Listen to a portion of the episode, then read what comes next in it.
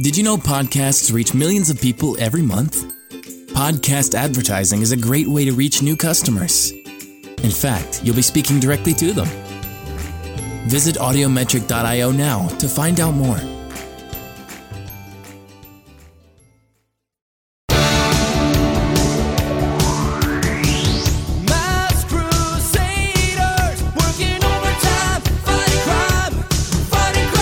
I was real impressed with how they brought Blackout onto the scene. Soon as they arrive, trackers gonna leave. Scott jokes that it's like the time T-Bob stuck a fork in the toaster, which melted his circuits like butter. I kind of would have liked to see that. I don't know why, but I'm sure there's a few other listeners out there that are going, "When was that episode?"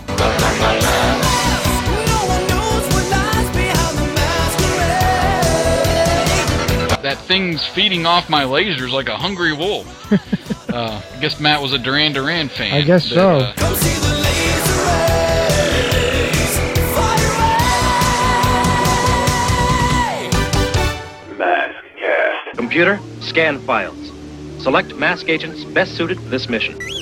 Jason Gross, radio broadcaster, retro gamer, blogger, mask movie co-writer, vehicle code name 6000, 80s guru skills critical, Wyatt Blue, broadcast technician, DJ, airman, masked movie co-writer, vehicle code name Phoenix, 80s analysis vital. Personnel approved. Assemble Mobile Armored Strike Command. Hello, listeners, and welcome to Maskcast 39. Thanks as always for joining us. If you happen to be new to the podcast, we are very glad to have you. Maskcast is all about the 1980s animated series and toy franchise known as Mobile Armored Strike Command. We've got another fun episode review of the animated series on tap and are looking forward to giving our personal reviews and also hearing from you, the listener, through our episode polls and comments. You can always find our feature episode on our website, agentsofmask.com, prior to each podcast. Just find the assignment in the right hand column on our homepage, and that will lead you to the post with an embedded video to watch, the 1 to 5 scale rating poll, and of course, the comment section to leave your review. Our feature episode this time is episode 28, Blackout, which was originally broadcast on November 8, 1985 in the US. The plot features Mask trying to stop a new Venom vehicle that is capable of draining power supplies. Coming up is our usual play by play commentary with audio clips from the show, but first allow me to introduce my co host for Maskcast, my longtime friend and the leader one to my Cy-Kill.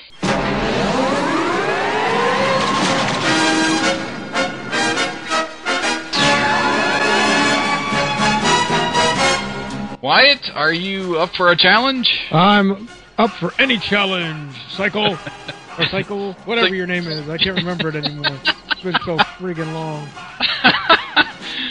Cy-Kill and Leader One from the GoBots. Yes, and you had, I remember you had Leader One, Mm-hmm. and I think our mutual friend had Cy-Kill, and Actually, I did. you did. Okay, like I had them all. I well, not all, but that's- I had the substantial collection of GoBots, and I had the uh, the base, the walking kind of Oh yes, it kind of looked like Star Wars kind of theme.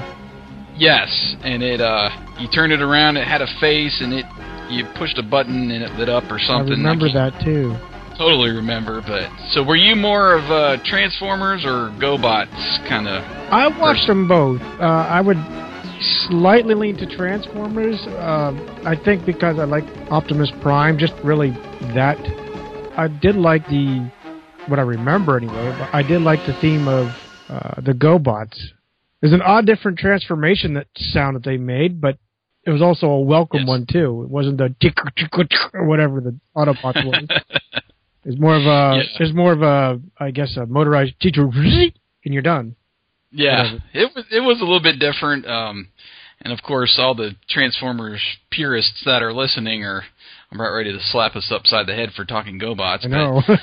I uh, I don't know. I liked them more just because they were that Matchbox and Hot Wheels size. Yes. And you could hide them in with your other, you know, Hot Wheels and such. But I, I don't know. I I like GoBots. I didn't think the show was all that bad, and I, I did watch Transformers. I just didn't have much of them, just because they were a lot more expensive, and I could get a couple GoBots for you know the Price the of one, one transformer. Transformer. Yep, yep. Yep, I I loved that show. I, I think I actually liked Cy-Kill for whatever reason. I liked him the, the best. I'm not usually a bad guy fan, but I liked his transformation, if you will. Yeah, that was pretty cool with the the wheel that went on the sides of him, like the shoulders, Right. the two wheels, and uh, interesting toy it was. So let's talk a little uh, about what's happening in the mask community, shall we? We shall. Just uh, posted recently the awesome 3D design of Boulder Hill by uh, Marcel Van Berkel. Some uh, really great screenshots inside and out of the mask headquarters with an interesting twist, really, on the mask plane. And I don't know if you saw this, but I didn't see the plane. I saw the base and uh, the inside of the base. Yeah.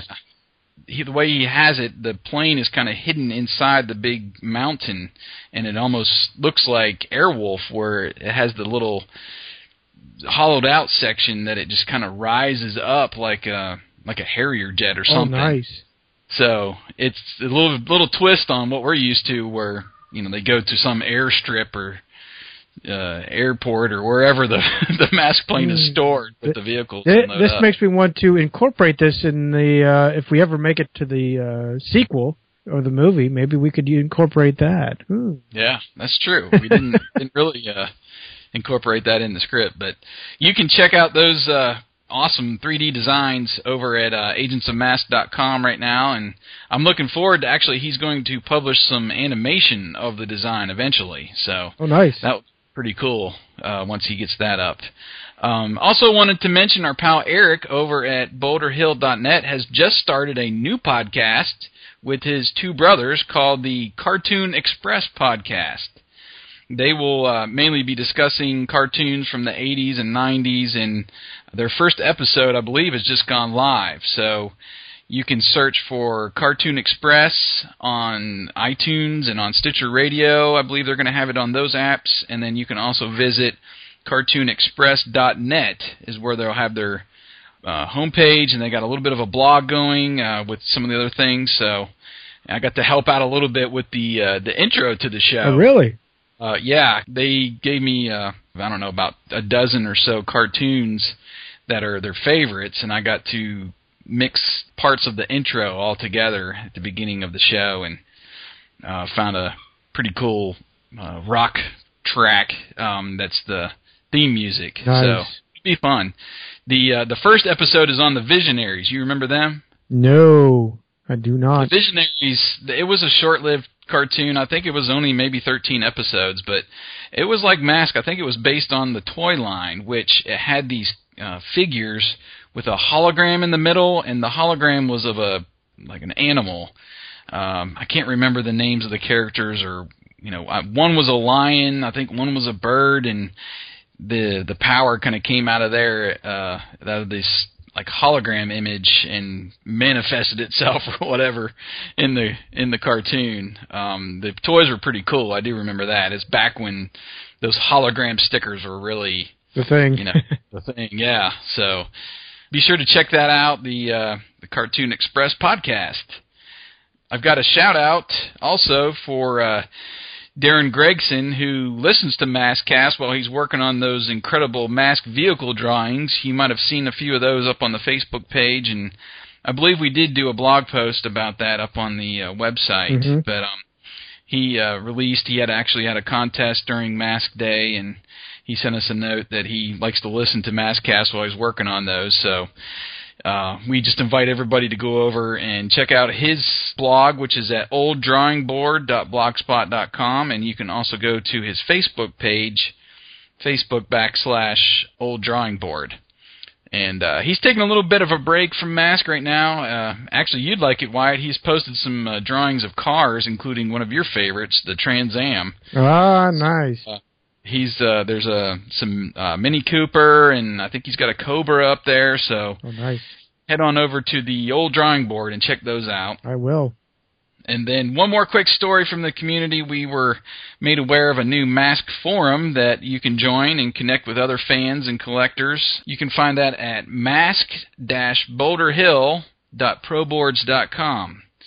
And uh, we've got that web address actually up on the Facebook page now if you scroll down a few stories and go check that out and, and start connecting with uh, mask fans there. But um, that will about do it for the mask community news for now. Wyatt, my friend, do you have your flashlight ready? I do. I'm ready to start the Maskcast.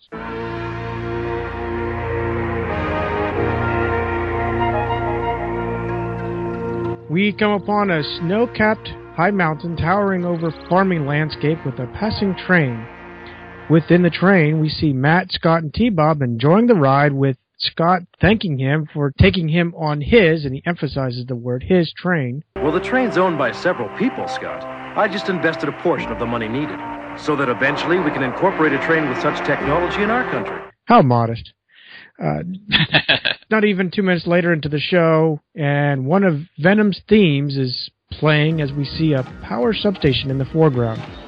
A hovering craft, which we will discover is Blackout, rapidly approaches the power substation, crashing through the chain link fence, and extends two claw like arms, capturing and short circuiting the electrical grid, then seemingly magnetizes the interior of the train with T Bob and a lot of other metal objects just being directly pulled to the roof, which I didn't understand that one.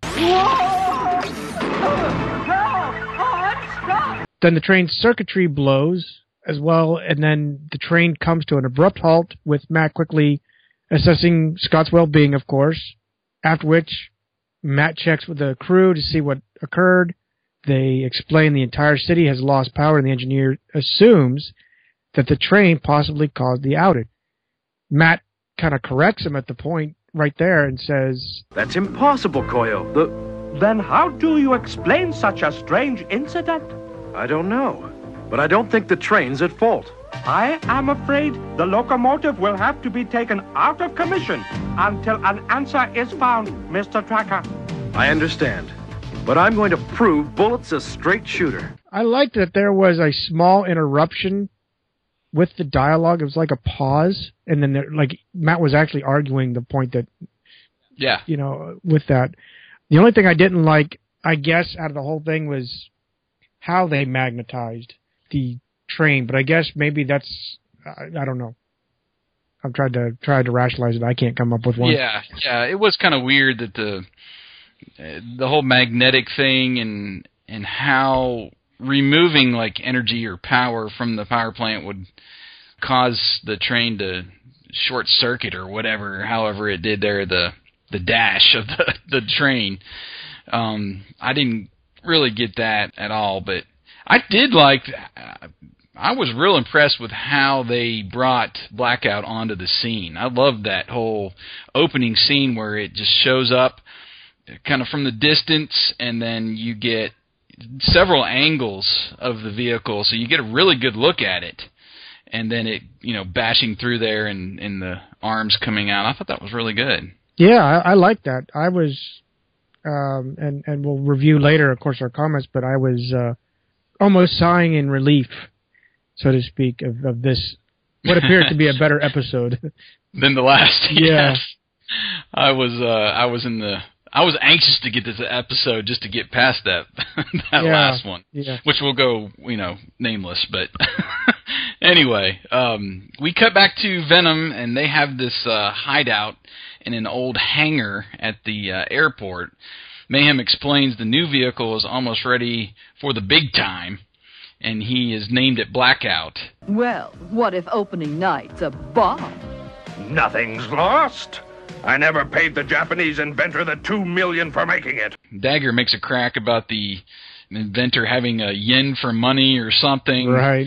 Had to throw that in there. Miles calls him a blockhead and says that he's uh, had the Venom vehicle specially insulated to protect them from blackout, since it can drain the power basically from any machine. So I thought that was cool where they're prepping, you know, kind of for the plan to come, and maybe have the upper edge on Mask if they show up. Right, they actually explain it. Not too many times do we hear an explanation of why or how things work or what they've done to their own vehicles to kind of counter their attack. And I like that Yes. it was, though it was short, I like the brief explanation of, you know, they insulated their, their own vehicles to counter what Blackout can do. Yeah. And then uh, next we hear Vanessa and her personality kicking in and wondering why they're still standing around and On their Mayhem coffee explains- break. right, right, right. And Mayhem explains We have to make one more collection of power.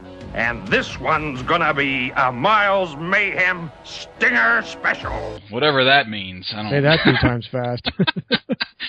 uh, didn't know exactly why that was added in there, but we cut to Thunderhawk taking off. Matt and Scott and T Bob, they're circling the skies with them wondering kind of basically what they're looking for. And I noticed T Bob's in the middle this time. I think in the last episode or previous episodes, he had been, you know, on the outside without the seatbelt. and- yeah, just about hanging out the window. wondering, you know, if he was going to fall out, but I guess they heard me. Um, and they 30 got years T-Bob- later. right. They got T Bob in the middle this time, but Matt says he's looking for clues to give the bullet train a clean bill of health, basically. Um, he flies closer to the original Transformer site there that Blackout destroyed. Emergency personnel are on hand putting out fires, and Matt insists No question about it. This damage was man-made. Some sort of vehicle destroyed that fence. Wow, must have been a bulldozer. Or worse, the bullet train's not the only reason we came to Japan. Venom's in the area. and then Scott asks if he thinks they were responsible. Matt replies that their tentacles go everywhere, and T Bob cracks, it's like dancing with an octopus or something. It's- Here we go again with all the yeah, puns. and there was a few of them throughout the episode, but it wasn't um, it wasn't It wasn't overdone like it bad. wa- it has in the past, but but it was still there. Yeah, it was still there. We're next taken to another power substation just outside an airport. Uh, we find out it's Tokyo Airport later, where we see Blackout cruising towards it, crashing through the fence. Blackout extends his claw arms and sucks the energy out of Tokyo. Miles looks on from Switchblade, gleefully saying, Welcome to Tokyo, Blackout. And now a little to the left for your dessert. Then, with the twist of Miles' wrists, he seems to control Blackout from a console in Switchblade, which I actually, I actually liked. I thought someone was driving Blackout initially, and then you see how it's being controlled. I like that. Yeah, it. I will get into it a little bit later in in my concept of it. I I probably would have preferred somebody to drive it, but Same here, but Um, I still like the, the novelty of being a remote control. yeah, that's it was a novelty of the time at least. I think. Well, so is KITT, but you know, we're not focused on that today. so we next see Thunderhawk with Scott asking if they are almost to Tokyo when they spot a glowing light coming from the airport.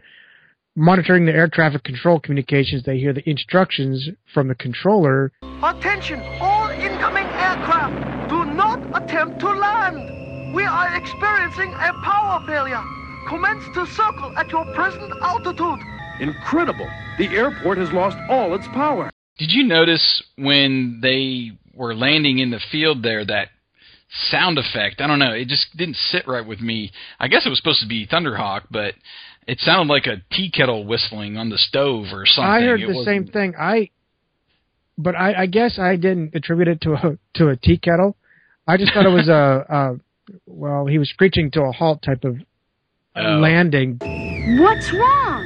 Either they're making a Japanese monster movie down there, or I need my vision checked. I guess it could have been, but It I, I don't wasn't. know. It, wa- didn't sound. Well, it didn't sound like a typical screech. And of course, he landed on grass, so there shouldn't be anything screeching Right. like that unless he needs to check the brakes on Thunderhawk again or something. yeah, something. Anyway, So uh, Matt spots the culprit, quipping that they are now in the utility business. And uh, Matt lands and has Scott and T-Bob hide in the hangar for safety. Then converts Thunderhawk back to car mode and rushes off to that substation. We see it hopping in the field like the General Lee when Miles sees Thunderhawk. He says, What a shocking surprise to see you, Mask. Hope you're feeling energetic. so as um, Thunderhawk approaches, Miles directs Blackout through a concrete wall towards uh, Thunderhawk. Matt opens the gullwing doors and fires a couple shots. They basically do nothing. Right. And he has to make a sharp turn to avoid hitting Blackout, really. Um, after skidding to a halt, he takes a couple more shots and notices that, quote, that thing's feeding off my lasers like a hungry wolf. uh, I guess Matt was a Duran Duran fan. I guess but, so. Uh, uh, Blackout reveals its weapons for the first time and fires back at Thunderhawk. Matt takes evasive maneuvers to avoid Blackout shots as Scott and T-Bob are looking on. Now they're uh, out on the highway, and Thunderhawk passes an oncoming tanker truck. The driver of the truck kind of panics, and when seeing the wider, I guess, Blackout vehicle, he turns the wheel sharply after passing Thunderhawk. Blackout kind of clips the trailer, and it overturns the truck right there on the highway.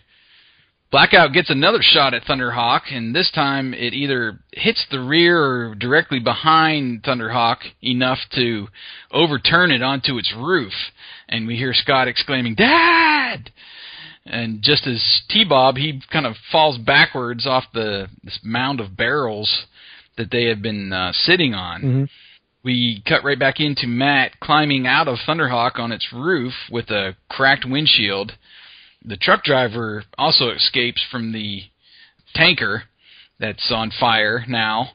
Uh, Matt uses Spectrum laser to shoot again at Blackout. Spectrum laser, over. It was a this was a little tick for me here. It was a little early when he said the voice command and when Spectrum actually shoots the laser comes out way before he's done talking. Yeah. Uh, Um, That that's just timing a little issue. tick that I I noticed there, but the blackout vehicle absorbs the laser beams from Spectrum. Miles says this ought to make you nice and tasty, and he shoots Blackout towards Matt, and it causes him to really exclaim in pain, is what I gathered. right. Oh, oh no! Sweet dreams, Mask. Let's go, Blackout. Your performance has given me a real charge. and he falls over, and Scott notices what's happening, and they're kind of worried there. Right, and you can see him trying to wake up T-Bob, so to speak. Uh, I don't know how, but T-Bob basically got passed out from the fall, and I, I like it because Scott is trying to wake T-Bob for help, and at first I'm wondering why don't you just run up to your dad and forget the robot? But then he actually explains it. You know, Dad, Dad's too heavy to to move. I need your help. Dad's in trouble. And finally, commercial break. yeah. It was uh actually I think that when he did the explanation about his dad being too heavy, I think that was actually after the commercial. But it was still I, I don't know, how does a robot get knocked out or knocked unconscious, you know? We've seen a lot of human emotion kind of tied up in T-Bob, but there's another one I guess that he can be knocked unconscious, but um, it was a really good scene, you know, leading up to there. We're you zoom in on Matt, his face is still kind of like flat on the ground. Mm-hmm. The, the tanker's leaking that fluid. The the the flames are passing through the fluid, and it's getting closer and closer and closer. And it was a really nice build up to uh, quote unquote halftime Right. of the of the show. But um, I thought we could start uh, something new with Maskcast and do our a little halftime assessment of the show and what our impressions were so far coming into this. Right. Um, for me, I I thought it was uh, besides a few ticks. Um, I was very into the episode. Great suspense and. You know, I was actually surprised that Matt tried to take Venom on his own. You know, Well, I'm not exactly like that too much. You know, he seems to be that macho. He has to do it when he can, but at the same time, it is it's nice and and uh, reinvigorating, if I could use that for this episode, to see the suspense, to see the action, and it seems like a full episode compared to what we've had for the last, I think, two or three, where they've been. Uh, I think the writers were on vacation. I don't know what will happen. yeah. So Yeah, but it you know, and this is another one of those episodes where it's very late to the call up. yes, Here we are at halftime, and we still haven't got any other agents on scene, and it was kind of like Matt versus the world almost Mhm. leading up to there. And I don't remember too many episodes where it was like that, and he was he almost took matters into his own hands before you know diving into the computer or issuing the call up. Right. So. I was I, I don't think I moved my uh, mascometer at all. Well, we always say we start at five, and the the ticks that I you know found weren't enough really to move it at all for me. I'm, I would move it a tick, um, and mainly because of, I guess, uh, it was starting to get slightly excessive with the puns, the jokes. Yeah. That's really all I, I guess, all the nicks. Yeah. But it was enough to build up. Going, man, this is great, but you know, you already got four or five puns in there. Do you really need that many in eleven Yeah. minutes or whatever? Well, I was I don't know maybe I'm getting used to it too much. Uh, That's surprising to hear from you.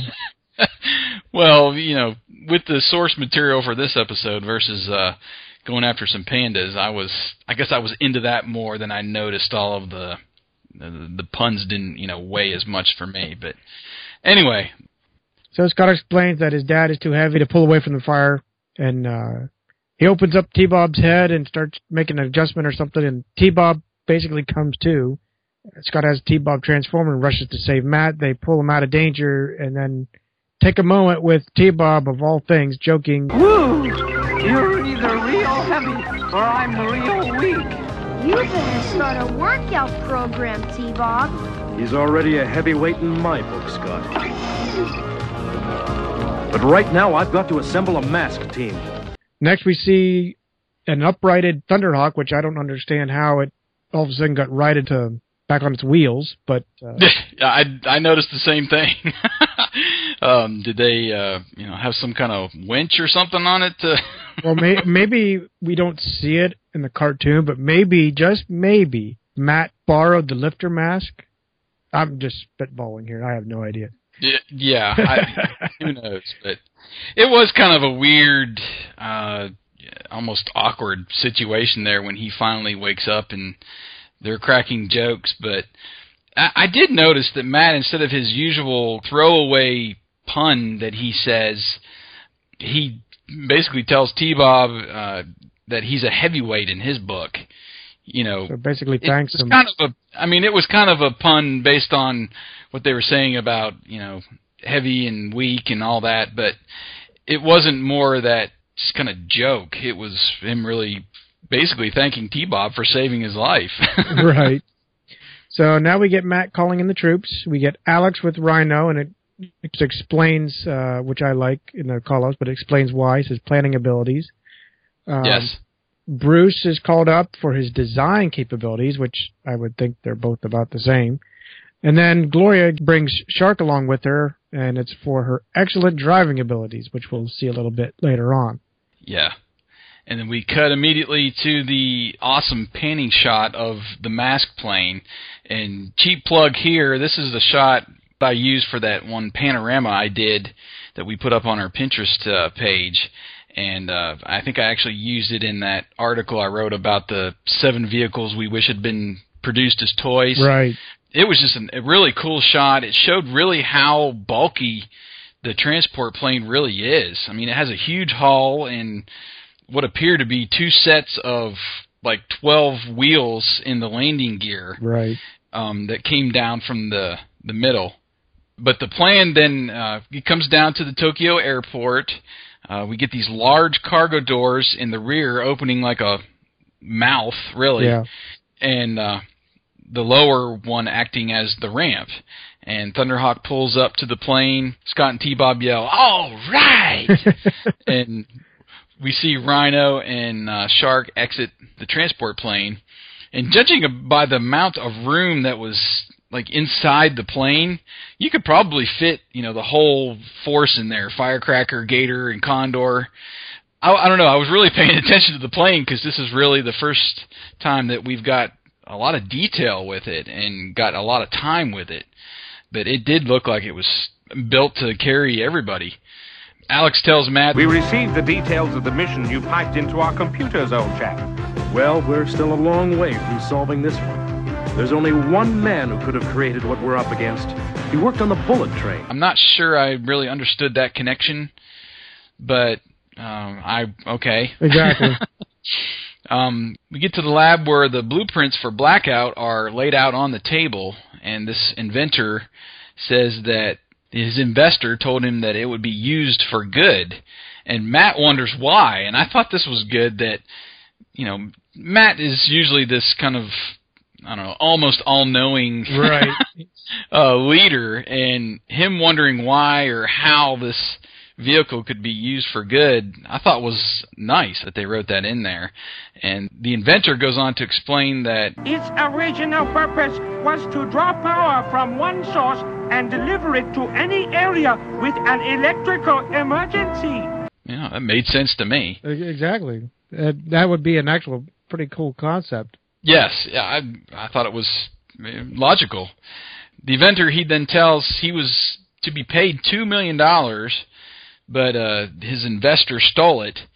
Um, and did you notice this was this kind of bugged me for a minute?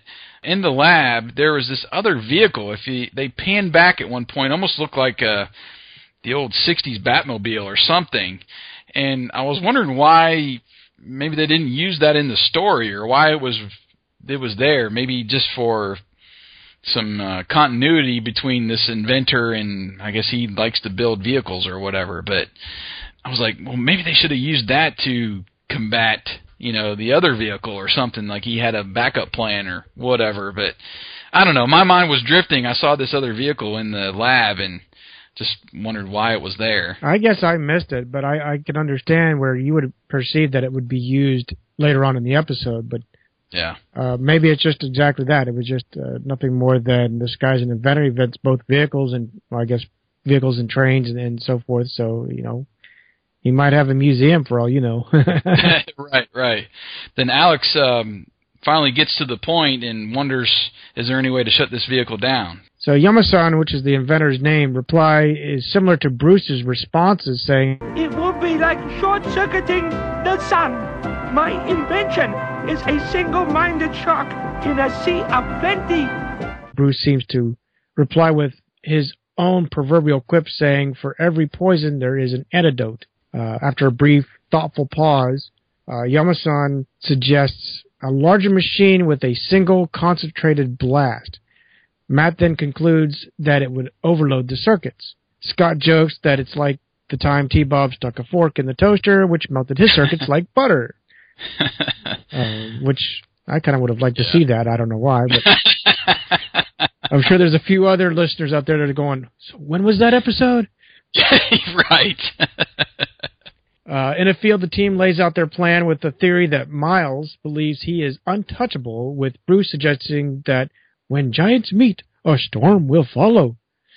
Uh, I'm sorry, Doug. I'm not as good as you. Uh, uh Matt positively responds saying that they will build their own high voltage machine. Gloria seems to jump on the joke wagon. That could be an electrifying experience for Venom. And then Matt follows again with his own pun about Alex and he plugging them in or something. Yeah. There was a bunch of those puns right in a row. There were. It was like the joke factory. right.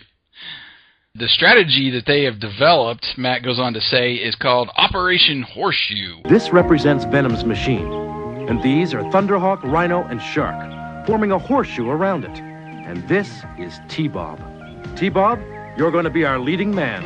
Gee, I don't even have an agent. I was surprised T Bob wasn't scared. You know, he's usually joking about this, and yeah, I was actually he does joke. He does do one joke about being Mask's leading man and not having like an agent, like he's an actor. You know, but he really didn't show like he was.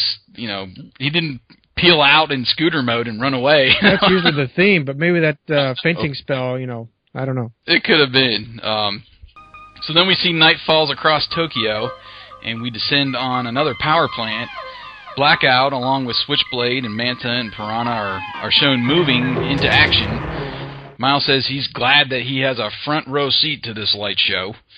Um, now, this, I did notice when he said this line that uh, I believe it's Brendan McKane that does Miles and Alex. He did have a little bit of Alex. I'm glad I have a front row seat for this light show. But you know, I, I appreciate Doug enlightening us that I guess that voice, Miles Mayhem, was a, a tough one I'm to sure. manipulate. So so was T Bob's. Right. But um, the vehicles arrive then to this very large tower. Blackout extends its arms and it starts collecting the power. Then we cut to Alex and Scott making adjustments to T-Bob. There you go, T-Bob. Splendid. You can magnify electricity threefold. Are you sure about this, Scott? No, but my dad is. A little bit of reassurance there, I guess. Right, and then he goes on to do a little, uh, I guess, Bible story time, reminding him of David and Goliath story, uh, Right. where David won. And uh, of course, T Bob couldn't help but saying, "But he had a slingshot." right. And Matt finally comes back in and interrupts that Just heard it on the radio. They say the power in Tokyo is being drained, and it's almost completely dark there. So let's shed a little light on the subject. So they all jump in their vehicles and burn rubber. I like the ramped up sound, so to speak, of uh, Thunderhawk.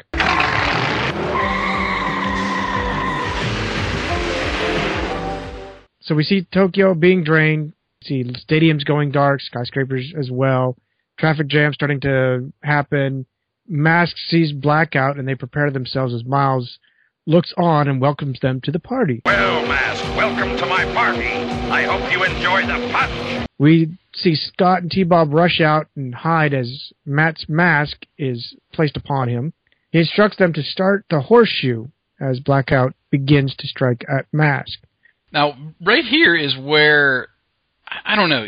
Instead of saying uh, all the names jumbled together, Alex, Bruce, Gloria, start the horseshoe. he just throws like all their names together and tells them to start the horseshoe. I would have liked to hear, you know, Rhino, Shark, or something quicker.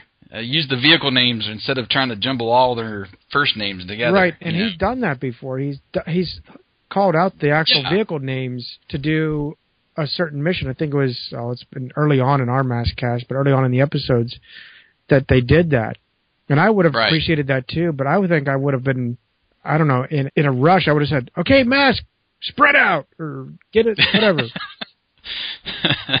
yeah, it just seemed jumbled right there. Yeah. It just kind of lost a little bit of its momentum. But anyway, So, however, they are blasted back, but seems to be a good thing as the lightning rods on their vehicle are working.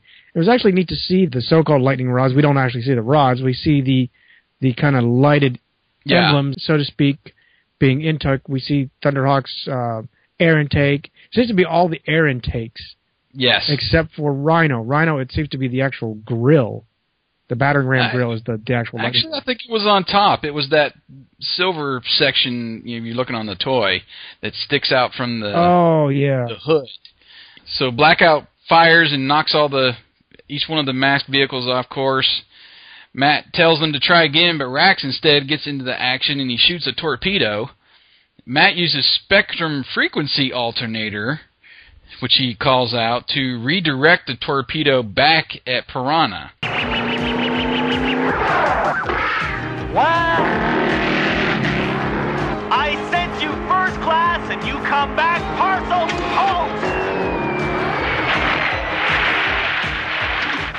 Now that uh that's a phrase I can appreciate working in the mailing industry. Right, and but- I actually like that one. That wasn't too bad.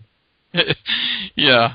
Rax jumps into the sidecar, but it was interesting. He doesn't launch it. Instead, the whole piranha bike dives into this lake that uh th- th- they drove across the bridge when they came onto the scene. Mhm. But he he just sails into this lake as the torpedo goes overhead, and then from the sub he silently waves his arm in disgust at what just happened. right. Jackhammer, he converts. Uh, where was he? Because Yeah, he wasn't a part of the team at all in the he wasn't when in that whole lead up scene. He he wasn't there. I was like, where was Jackhammer? He tells Mask to have a headache on him. The turret gun shoots a laser at Rhino, and the battering ram grill deflects the laser back to Jackhammer's front tire, which causes the the whole vehicle to flip like nose first onto its roof. which was pretty impressive um, to do nose first. Yeah.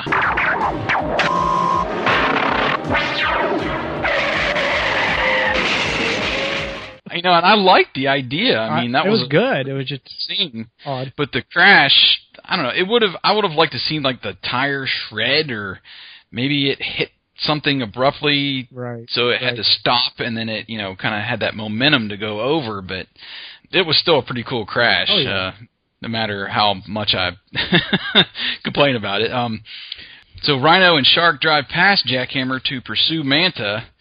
Vanessa turns the car around and shoots the three missiles from the hood. I believe this is the first time we've seen this. Yes. All three narrowly miss Shark, and then Gloria shoots two missiles from like the um parking lights almost of uh Shark and they stick into the front of Manta and it's got some kind of propulsion and it sends Manta going backwards really quickly, slamming into Jackhammer and then flipping upside down right on top of Jackhammer. I love that. That was pretty, And- pretty actually pretty good. I'm out of control! This was the first time that I remember laughing out loud for the episode. Um, I thought that was pretty comical. Yeah. But then Matt tells the team, Okay, everybody. Energy absorbers on. Blackout then shoots its electrical energy towards the mask vehicle, to which we see them simply absorbing the energy once again. A confused Mayhem looks on and wonders what's going on. The blast towards the mask vehicles continues, with Miles commenting. I'm glad I didn't pay for this thing. Shortly afterwards, Blackout shuts down as it has completely been drained and disabled. We drained it. Now, T-Bob, hurry! So he runs out, changes his eyes to this like evil death stare type look. it was kind of cool. I liked it. And, a and very angry look. Yeah, and he stops in the center of the vehicles. Scott jokes that his name will be in lights after this. T Bob then walks just casually, nonchalantly towards Blackout, pulls from Karate Kid 2, the little hand claps stance. I I wrote the same thing down, dude. Best, I said he gave it his best Karate Kid pose with the arm. and uh and with some camera work looking at all the vehicles, then all the characters, Matt instructs them to fire the energy at T Bob.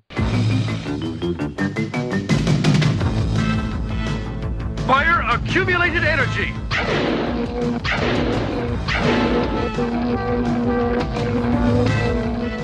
A very lit up and glowing T Bob with angry death stare eyes points and blasts the energy right at Blackout, disintegrating it and causing such an enormous blast that Switchblade actually tumbles and falls out of the skies.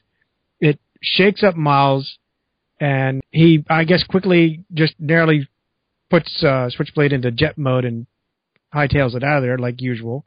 But Mayhem can't resist getting the last word saying, This isn't lights out for me. And uh, Venom rushes away with T Bob still in his stance as we see a smoldering pile of metal that once was Blackout. I was wondering how they got uh, Jackhammer and Manta back on its wheels this time because they That's true. sped off, you know, after they were on top of each other, literally. Maybe it was the blast. It could have been. Yeah, and then our final word is we get uh, Scott and the crew gathered around T Bob, basically to see if he's okay. Scott says, T-Bob, are you okay? Wow, T-Bob, you are the best fireworks I ever saw. Yeah, I got a bang out of it too. it was interesting the way the episode ended. Uh, you know, typically we get a laugh, um, a hearty laugh from everybody at the same time, and this time they just showed smiles across the whole team. No laughing, and there was this very long pause, very long uh, uh, back out from the camera from the scene as we fade to black. And I even went back and, and checked it. It was a full 20 seconds Wow. from the time that they say the last line, they show the smiles, and then they pan back with the camera and uh, basically out of the episode. It was just I don't know. It just didn't sit right with me the the ending. Um, Well, I then- I liked the actual long fade out. I, I guess it, it made it more surreal or more like it actually completed the whole scene, the whole episode. But like you made mention about them just basically smiling, I actually attributed to that they were supposed to be laughing, and they didn't add the laugh reel in by mistake. Oh, it, well, it could have been, or uh, I don't know. Maybe they forgot to draw them laughing or something, and they could only do do the smile, but that uh, basically ended the episode and into our PSA. Right, T Bob and Scott are scootering down the street. Why do people like to take Sunday drives? I guess because people think of Sunday as being bright and sunny. You know, Sunday. Just then, we see a couple kids on a bike pass by. One of them is sitting on the handlebars, while another is actually sitting properly on the bike. They hit a small stone and take a tumble. Scott stops right beside them and promptly informs them. You should never ride two on a bike. Somebody could get hurt. Then they just scoot on by, and T Bob says, Let's get on with our Sunday drive. But Scott says, It's only Saturday. Ha ha ha. That's the best I got for that one. This PSA just didn't sit right with me. I you imagine being the two kids on the bike and you fall off the thing, you got bumps and bruises, and you got this kid coming in and just telling you, you know, you shouldn't do that, and yeah, really, shove off, kid. You know, you, you freaking know it all. Exactly. Why don't you ask if we were okay before you started in with all your criticism? You know, I don't know. I would have liked to seen what was mentioned earlier, and maybe T Bob sticking the old fork in the light socket thing. You know, something to tie in with the episode. Exactly, but we know that it basically that's uh, a long shot anymore. I guess so. I don't know. I hope it's not the the end of the PSA. You know, doing its own thing because it just seems to flow better when they they tie it in. But all right, I'm going to ask you first this time. Okay. What, what was your verdict? Well, I gave it a solid 4.5. I couldn't go any lower, but I really couldn't go any higher. But I'm going to round up. I liked the plot. I liked the action in this episode. I liked how it was basically almost uh, right at the beginning we see blackout and and and so forth. And like I mentioned earlier, it seems like the writers finally got out of their slump, or the original writers got off of vacation, or, or something happened here. I, I, this is some good material. I love the upper hand theme that Blackout seemed to have for quite some time, uh, but I wasn't too keen on how the inventor kind of got conned in, and then how Matt handled the situation. Now, granted, uh, we know and he knows, but the inventor doesn't exactly know that Miles Mayhem is a, a crook by any means. Maybe I'm reading a little too into it, but uh, that's a little tick there. Mm-hmm. Um, there was a few quips, obviously, but there there weren't that many bad ones. And I liked how T-Bob is actually a key player in saving the day, whereas typically, you know, we're we're all Yeah. and, and myself and you included can say, why was T-Bob in there in the first place? right, so right. I was I liked how he was incorporated in this. I really enjoyed. Though it was really rather brief. I liked the Mask versus Venom vehicle battle. That was actually good. I liked the the collisions and Rax. Although he did technically stay on the bike, he still ended up crashing it or sending it into the lake. Yes. Um, but still, it, it was still good. Uh, I liked the design of Blackout. I liked the remote control feature that was within Switchblade.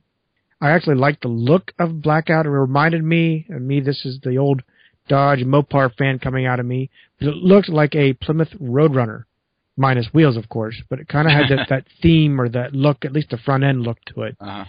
I noted that I liked the sound effects, the motor sound effects that they did for uh, Thunderhawk. It, I loved the revving. It's like they, I don't know, stuck a microphone next to a full 454 engine or something.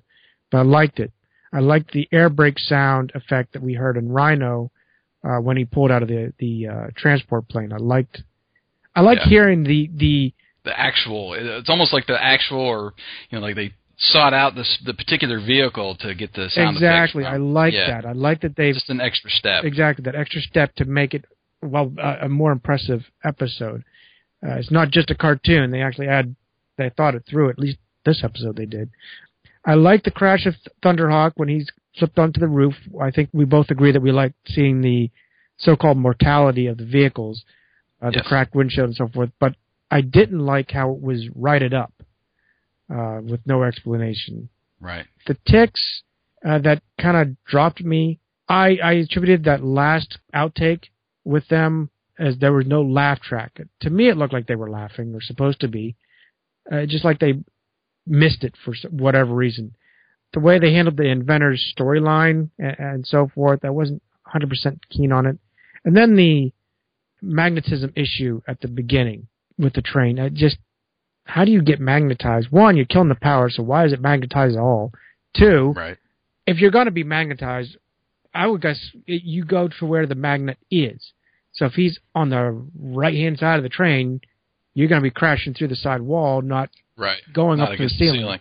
But overall, I would not put this as equal to Rotex, but this is a, a very good episode in my book. So what did you rate this episode? And hopefully you did not rate it a one. No, no, no. This was a great episode. I'm going to give it a solid four out of five. The only thing that knocked it down a full point, you know, like the I had some ticks and they kind of added up a little bit for me, and then I don't know with the ending and then the PSA. I just it took it down another half point, but I'm going to give it a solid four out of five. I mean, I it was a great episode. I like the Venom was said that they were prepared by insulating their vehicles. Um, it showed pretty good planning. I like that Matt revealed he had a ulterior motive for being in Japan. You know, many times we blame the episodes on coincidence, and I like that Matt disguised this business trip, so to speak, as a way to keep tabs on Venom. Matt didn't seem to be his usual all-knowing self.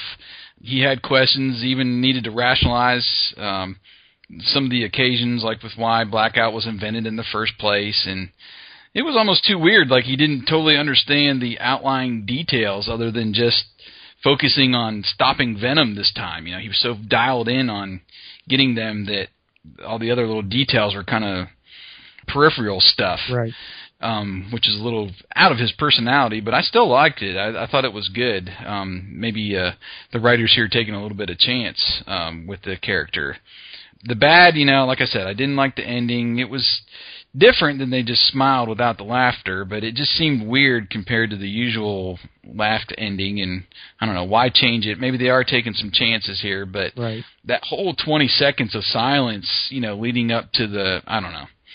It just didn't sit right with me. And this is the second time this this PSA was used, not the actual it wasn't just a total recycle, but Pretty close. Um, it was. I did they- notice that. yeah, they did use that writing on the handlebars thing once before and Matt I think it was Matt that was scolding uh, uh Mhm. Scott or T Bob or whoever was up there and I don't know, I just would have liked them to do something that was a little more a better match with the episode. The the ticks um, I usually get a laugh or two, even from the bad jokes, but I, I didn't have any real laugh out loud moments other than that scene with Manta toppling onto the Jackhammer. Right. The voice mistake with Mayhem, it sounded like Alex. That was a little tick. Um, this is another one that just kind of came to mind. And you shouldn't Blackout had some kind of like grill guard or something for smashing through all these fences and walls. You would think. Wouldn't the headlights and all that been damaged and and all that? But I, I don't. This is just me Well, again. may, maybe Miles, I think- or, uh, the inventor, figured out how to incorporate the molecular bonded shell. there you go. uh, Blackout came from the uh, Foundation for Law and Government. it was one The- of the original. yeah, designs. yeah, exactly.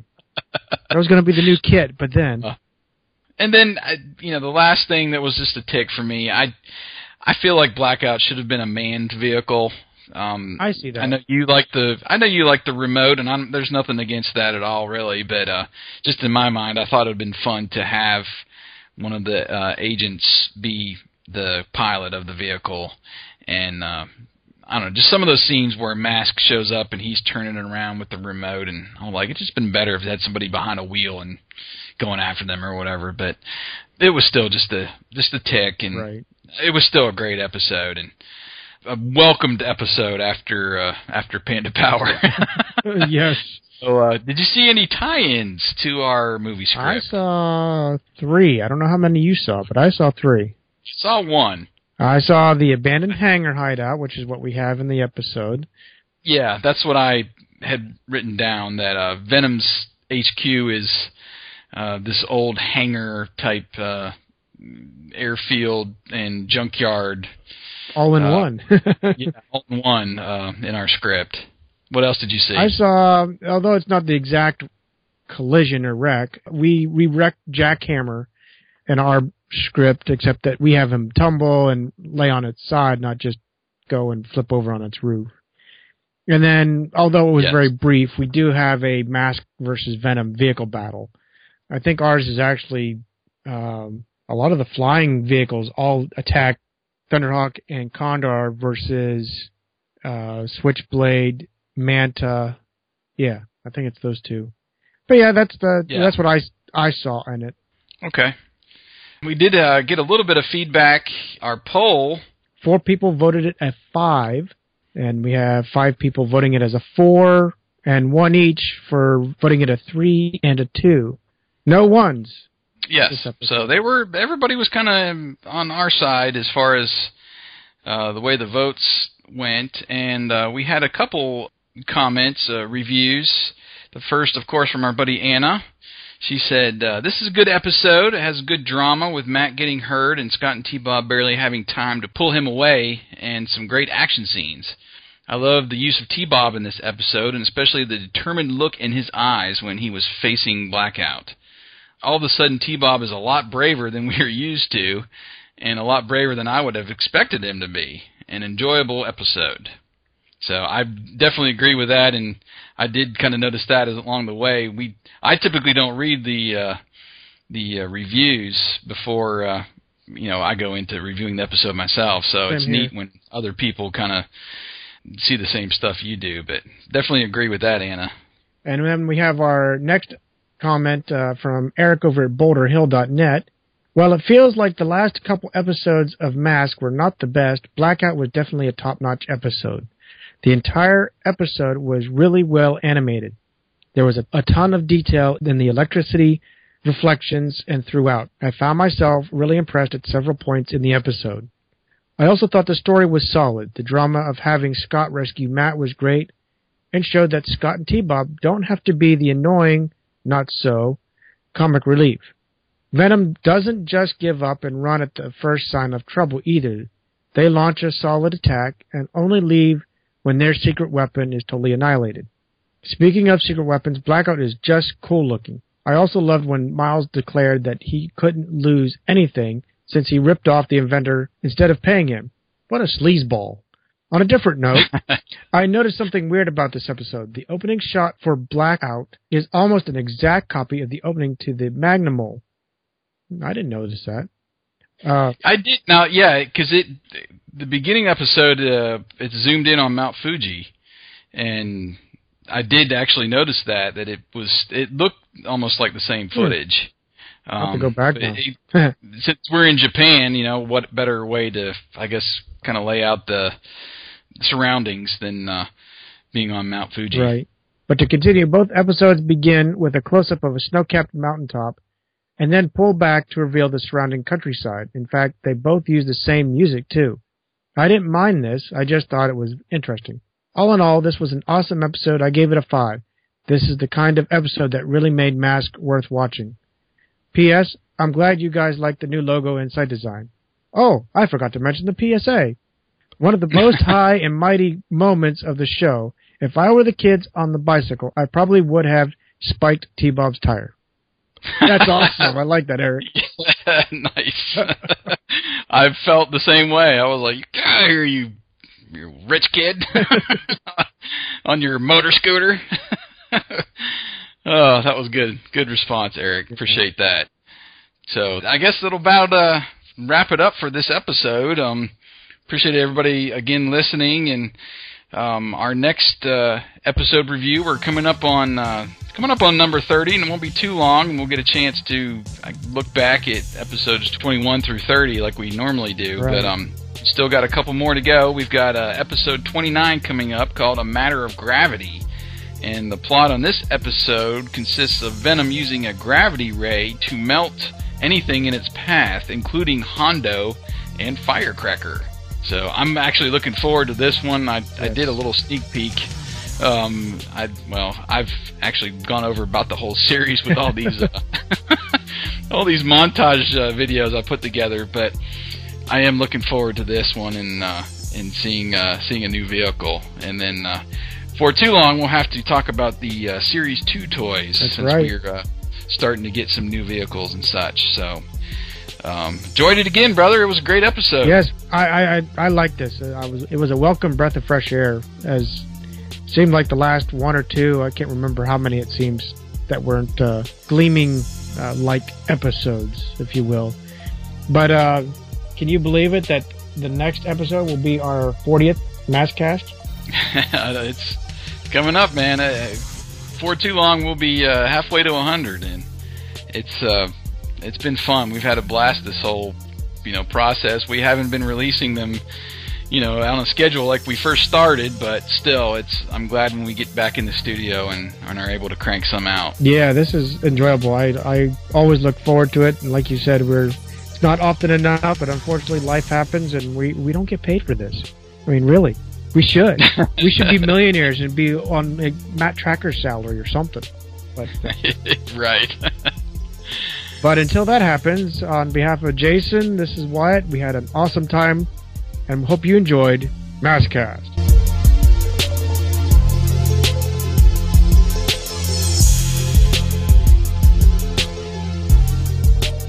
Maskcast.